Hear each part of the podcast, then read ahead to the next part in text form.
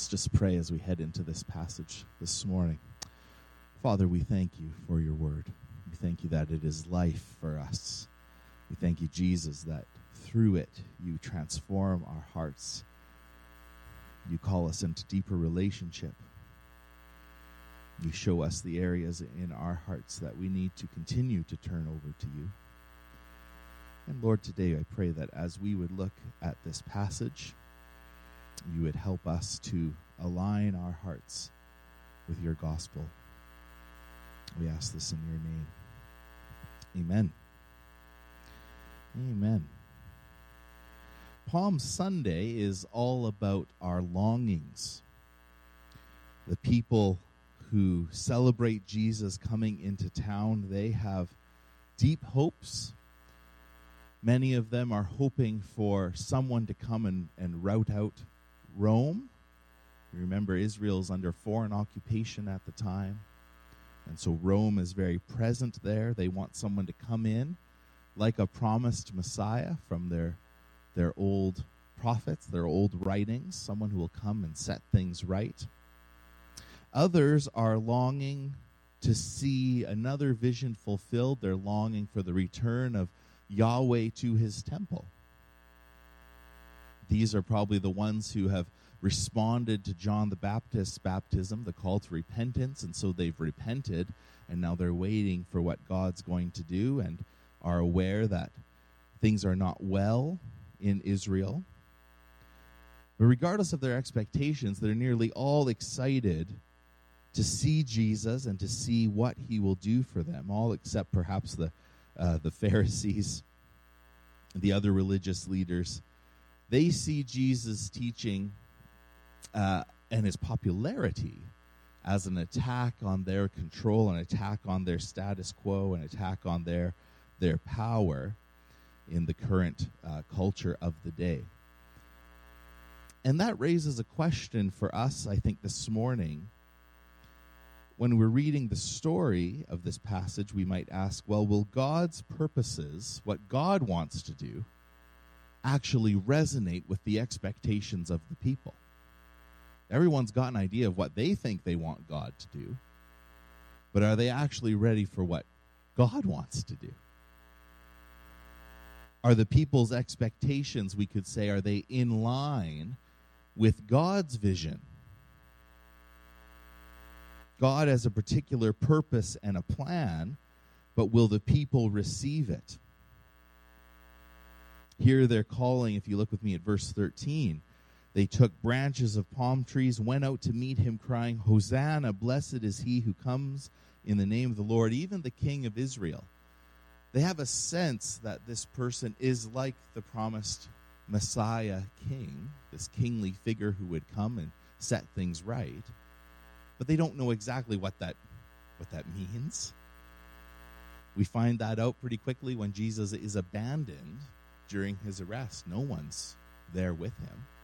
And so all these people are excited for the king to come, but don't realize the sort of king he's going to be. In fact, the disciples themselves don't quite get it. If you read verse 14, Jesus finds a young donkey and sits on it, just as it's written, and then he, he quotes from Zechariah 9 9. And then John makes a point of saying, verse 16, his disciples did not understand these things at first until Jesus was glorified. Then they remembered these things that were written about him and about what he'd done. In the moment, not even the disciples who've been with Jesus for three years and understand you would think some measure of what the kingdom of God is about and some measure of what God's purposes are and some measure of what God's vision is to be they don't even quite get what's going on as Jesus heads into Jerusalem. It's not until after the fact they go, oh, it all makes sense now. Jesus is enacting something very specific about the kind of king he is. The people are saying, Hail, the king of Israel. And instead of coming in on sort of a military war horse, coming to rout out Rome, Jesus and, and John puts the emphasis on Jesus doing this, verse 14. Jesus found a young donkey and sat on it. And it's specifically calling up this reference to Zechariah. The disciples don't understand it. But the point is, what Jesus wants to accomplish, his vision, God's vision for Israel, is very different than what the people are expecting. In the same way, the people are longing for God's presence, Yahweh's presence, to return to the temple. But when Jesus does come to the temple, we're not covering that this morning, but when he does come to the temple, I remember we were doing different different series when we talk about this moment. He puts a stop not just to the commerce, not just to the the practice of people buying their sacrifices so they can worship. He actually puts a stop to the worship practice. And so when God shows up, it actually really changes the whole function and purpose of the temple in a way they're not expecting. And sometimes that's true for us as well when God shows up, it often is not what we had expected. And we all hold various ideas of what we think God should do and what we kind of long for God to do in our lives. We all have expectations of God. And this passage really serves to remind us uh, are my expectations, my ideas about God and who He is and what He's done, are they in keeping with who He is? Are my expectations about what I expect God to do in my life actually aligned with the gospel, with His purposes, with His character? And what happens when God's plans don't meet our expectations? What happens when in our own lives we might say, I want you to come and do this, God. I want you to come and get rid of Rome, you know? And these people longed for that, and yet they find him nailed to a cross a week later. What happens when we've come to believe that God promises us exceeding wealth or exceeding happiness and exceeding health 100% of the time, only to hear him call us to take up our cross and follow him? What happens when our expectations get shattered? Well, it means we need to realign our hearts with the gospel. We need to align our expectations and our lives with God's vision for us, not just our own ideas for us. And that's as true today as it was for Israel in Jesus' day. And so, for example, God's heart is to eventually rescue them out from under Rome. That will come. But God's plan is often much broader in scope than we expect. And so while the people are thinking of this geopolitical issue, right, of who's leading the country, God wants to free them from a very different and much deeper sort of occupation. More than just getting Rome out of their country, He's going to deal with the foreign occupation of sin in their hearts. And you could see how that might shift the people's own ideas of what kind of king they want. Their hearts are sick with sin, and just as God is interested in liberating them out from under Rome, that's going to happen in time. But God's greater purpose, his greater plan, is to liberate their whole selves out from under the occupation of sin and death and evil. And until that's dealt with, Israel and indeed the world are going to be bound to a, a much deeper, worse kind of, of occupation, which is the occupation to our enslavement to sin. And so while the people maybe have a, a glimpse of what God wants to do in terms of freeing people out from under something, they don't see the broad scale of what God really wants to do. And that's the same in their hope for, for to return to the temple. They want him to come and set things right. And yet, when Jesus comes, he essentially says, This project's ended. I'm the temple. Cast this down in three days, we'll rise it up again. And people say, What do you mean? It took us years to build this thing. And it's only afterwards they realize, Oh, he's talking about his own body. Again, they have a sense that of, of what God wants to do, but not quite the fullness of it. And perhaps this is most graphically revealed in what happens at Easter at his death and resurrection. They're hoping for a king, but how that all happens gets turned on its head, right? Instead of a golden crown, he gets a crown of thorns. Instead of royal garments, he gets a flogged back and a purple cloth wrapped around him in mockery of his kingship. And then instead of being led in coronation and enthroned upon a upon a sort of a golden throne, he's enthroned on an instrument of torture. And instead of all hail the king in glorious celebration, they put the sign above his head and mock him as the king. And so they're right in a sense to expect the king, but the way God sees that through, what God really wants to do, is far greater and more beautiful and more important than their small imaginations. And in some ways, they're right. It's a prophetic thing to say we're waiting for the king. They end up mocking him for it. But this happens throughout John's gospel. People say things not knowing how, how right they are. And I love this moment just a little later in our passage. In verse 19, the Pharisees say to one another, You see that you are gaining nothing. Look, the whole world has gone after him. And the next moment, guess who shows up? The Greeks show up. The Greeks are part of that whole world, they're from outside Israel. And so John is saying, Yes, exactly. The Pharisees are speaking more true than they realize. The whole world has gone after him. And as soon as Jesus sees the Greeks coming to meet with him, he connects it to his coming death on the cross. Look at verse 23. The Greeks have arrived, and Jesus answers them, The hour has come. The moment the world is ready for the message of Jesus and the salvation of God, Jesus gets it and automatically goes, This is now expanding from just Israel. This means the hour's come for my death, and now this is going to blow up and God's vision to redeem and restore all of creation is going to go out. We're ready for it to, to come. And he immediately connects it to his death. I say to you, unless a grain of wheat falls into the earth and dies, it remains alone. But if it dies, it bears much fruit. And so Jesus ties together the arrival of the Greeks with the power of the cross. That now the world's gone after him and the Pharisees are more true than they know. All that to say that in his arrival, coming on the donkey instead of the war horse, and coming to the temple and, and really shifting the whole thing around, and then even in his coming death, God's purposes are contrasting the people's expectations time and time again. And so I just want to ask this morning where in our own lives do we have expectations of God that are actually not in keeping with what He would want to do for us and in us? Where do we have ideas about what God wants to do or who He is that are actually not aligned with the gospel? How do we ensure that we're living in alignment with God's vision?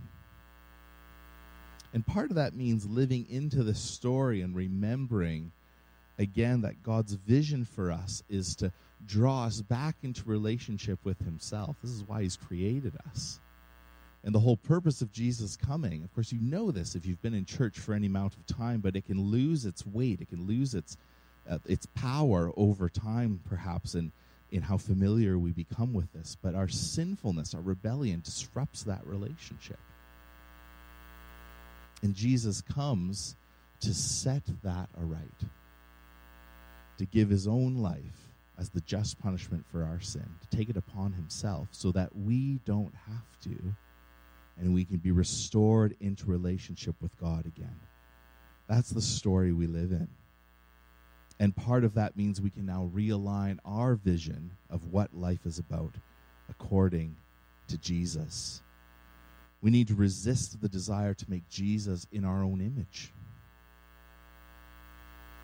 And that means remembering what he's come to do, that our sin, past, and present and future was nailed on the cross with him. And now his righteousness is imputed. It's it's it's prescribed to me. It's it's put on to me so that when God looks at me, he sees the the final work, the, the finished work, the atoning work of Jesus on the cross covers me and my sin. And it's as we accept Jesus' work on the cross for ourselves that God begins that salvation work in us to give us new hearts and a new spirit. That's that gospel realignment. Sometimes I think we need to just be reminded again of the seriousness of our sin. We've been uh, I've been reading uh, Chronicles of Narnia with Rowan. He's still pretty little. He's six, so we've been reading through Lion the Witch and the Wardrobe, and so I have to adapt some spots, some parts on the spot for him. But um, overall, he's he's very very enthralled. And a few nights ago, we we got to the scene where Aslan exchanges his life for Edmund. Edmund's betrayed his siblings. He's gone over to the side of the witch. He's he's uh, been seduced by evil realizes he's done wrong, but realizes also there's a punishment for what he's done. And the witch says, I, I basically she has claim over his life because of his sin. And Aslan decides to go in his place to lay down his life in Edmund's stead so Edmund can be saved. And as we were reading that, um, it just so naturally I was trying to explain to Rowan, you know, this is so much like Jesus. Jesus goes in our place for our sin. This is how much he loves us. This is why he died on the cross for us. And of course, it's a it's a frightening moment. And uh, Rowan said, "Let's skip some of this part." Because it goes into detail about them mocking, and they, of course, they shave Aslan's mane, and and they muzzle him, and they eventually kill him. But then we got to get to the, you know, we got to this great moment, which is his resurrection, and the stone table that he sacrificed on is split in two, which of course carries all the, the temple veil torn in two imagery. And Aslan explains as he comes back to life to Lucy and Susan, he says, When a willing victim who's committed no treachery is killed in the traitor's stead, the table would crack and death itself would start working backward. And here on Palm Sunday, we celebrate a God who goes in our stead, ultimately to the cross for you and for me, and lays down his life for us as a willing victim. This is the sort of king we serve. Not the man on the war horse, but the king who allows himself to be killed for us. And that sets my expectations of, of who God is and what he calls me to do in my life, it, it shifts things for me. It tells me that my vision of the Christian life needs to be lifted up. It needs to be lifted out of the lies that, that the gospel is just there to empower me to live the kind of life I think I want to live.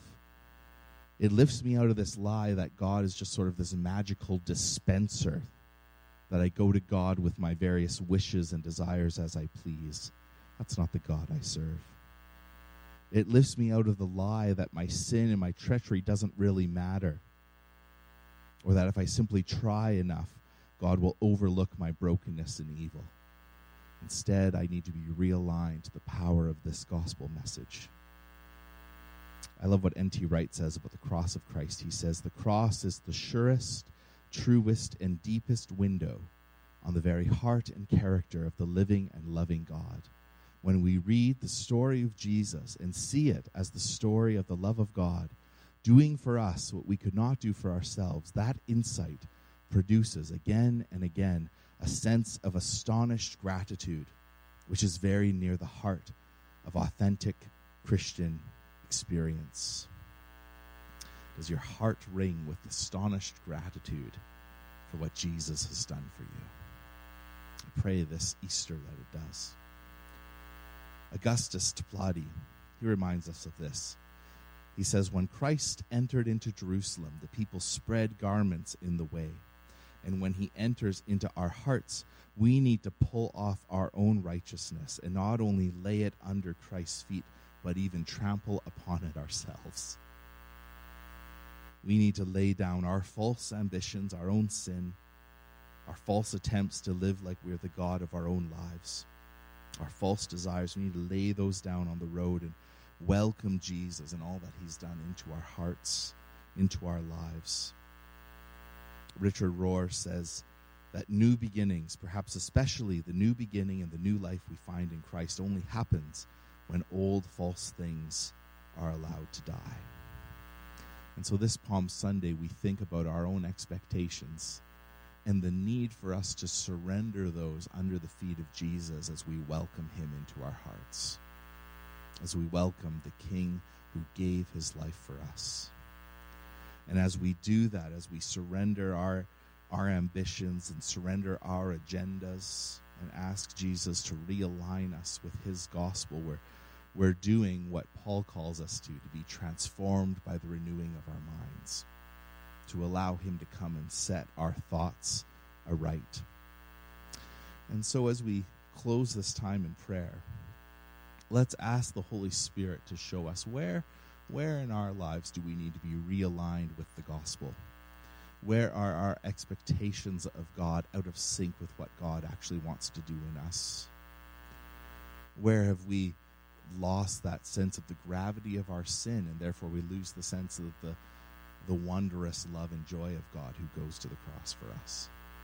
The moment we stop thinking our sin matters, the moment we belittle what the cross means. And where in our own lives, perhaps, have we got a, a short small view of God, and we miss out on the beauty and the wonder of what He has in store for us. So let's pray to that end this morning. I invite you to stand with me. Lord, this morning, as we think about you coming into Jerusalem, so often we invite you to come. And yet, Lord, we don't always realize what that entails that to really surrender our lives to you will mean the renovation of our hearts. And it's a good thing, but God, it, it may call us to put aside things we hold dear, sin we hold dear, ways of being in the world that don't honor you. And so, Lord, this morning we come with repentance. Say, Jesus, would you forgive us of the times in our lives, the places in our lives where we put you second place? where we put other some other ambition or desire higher than you. We made an idol out of that. Lord, we pray this morning that you would come afresh into our hearts and we lay down, Lord, at your feet, like the palm branches, like the jackets on the road. Lord, we lay down our ambitions and our desires. Lord, we pray that you would come and set our hearts afire for you. Lord, we pray that you would you would align our lives with the hope of the gospel that you've come to save sinners. And Lord, you've accomplished that through the cross. It's not a matter of us working enough to get into heaven, but accepting the finished work of what you've done for us. Lord, I pray that as we realize the gravity of our sinfulness, it wouldn't cause us to despair, but Lord, it would just cause us to run uh, headlong into your arms, Lord. That this is how much you love us. And Lord, I just pray that as we seek to live for you, just every day, Lord, as there's moments where we go, man, that, that was not from you. that way I responded to that was not good these thoughts I'm having are not great, Lord, that in those everyday moments we would just lay those down. Just lay those down. And just say, Jesus, would you align our hearts with the truth of your gospel? You love us. You've set us free. You have good things in store for us. And you call us in our everyday lives, Lord, to follow you. So, Jesus, I just pray over each one of us today that you would open our hearts just at a deeper level, Lord, to know your goodness and your grace. And uh, to lay down, Lord, the areas where we have made an idol out of something else. We've made our own agendas uh, of greater importance than, than you and what you would have us do with our lives. I just pray, especially, Lord, over those of us here today that maybe have big decisions to make. Or we're just navigating something that's that's difficult maybe it's a medical thing something at work something at school something in a marriage something in a relationship. Jesus we need you to lead and to guide our thoughts and our actions. We just need you and your wisdom uh, to lead us. Jesus i pray that we would we would call upon you recognize that you are present with us in, in everyday moments of life and we need you and the power of your spirit to lead us and to guide us in a way that represents you well in the world. So, Jesus, I pray that uh, here the disciples don't realize what all you're doing until after your resurrection. But, Lord, here we are on the other side of the resurrection. We know what you've done. Lord, I pray that it would so move us that we would choose again to live for you. That we would surrender our hearts and our lives to you. That we would realize, Lord, this isn't about trying to, to just live individually on our own, but we need each other. We need the community of Christ. We need your body, Lord, to encourage us and to strengthen each other as we continue to follow you. Lord, this morning we, we pray that as we head into the week to come, that you would go before us, guide us, Lord, give us moments to witness for what you've done in us to a world that needs you. Lord, help us to live out the hope and the love that you've shown us uh, as we encounter those around us. And with the words you taught us, Lord, we just pray together.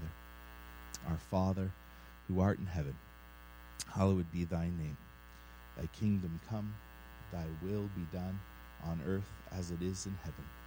Give us this day our daily bread, and forgive us our trespasses, as we forgive those who trespass against us. And lead us not into temptation, but deliver us from evil. For thine is the kingdom, the power, and the glory, forever and ever. Amen. Amen. Friends, before you go, receive this benediction.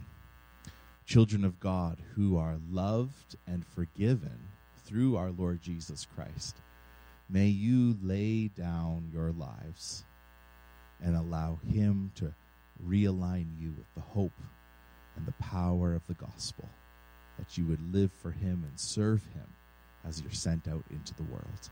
The grace of our Lord Jesus Christ and the love of God and the fellowship of the Spirit be with you all. Amen. Love you guys. Have a great week. Bless you. We'll see you next week.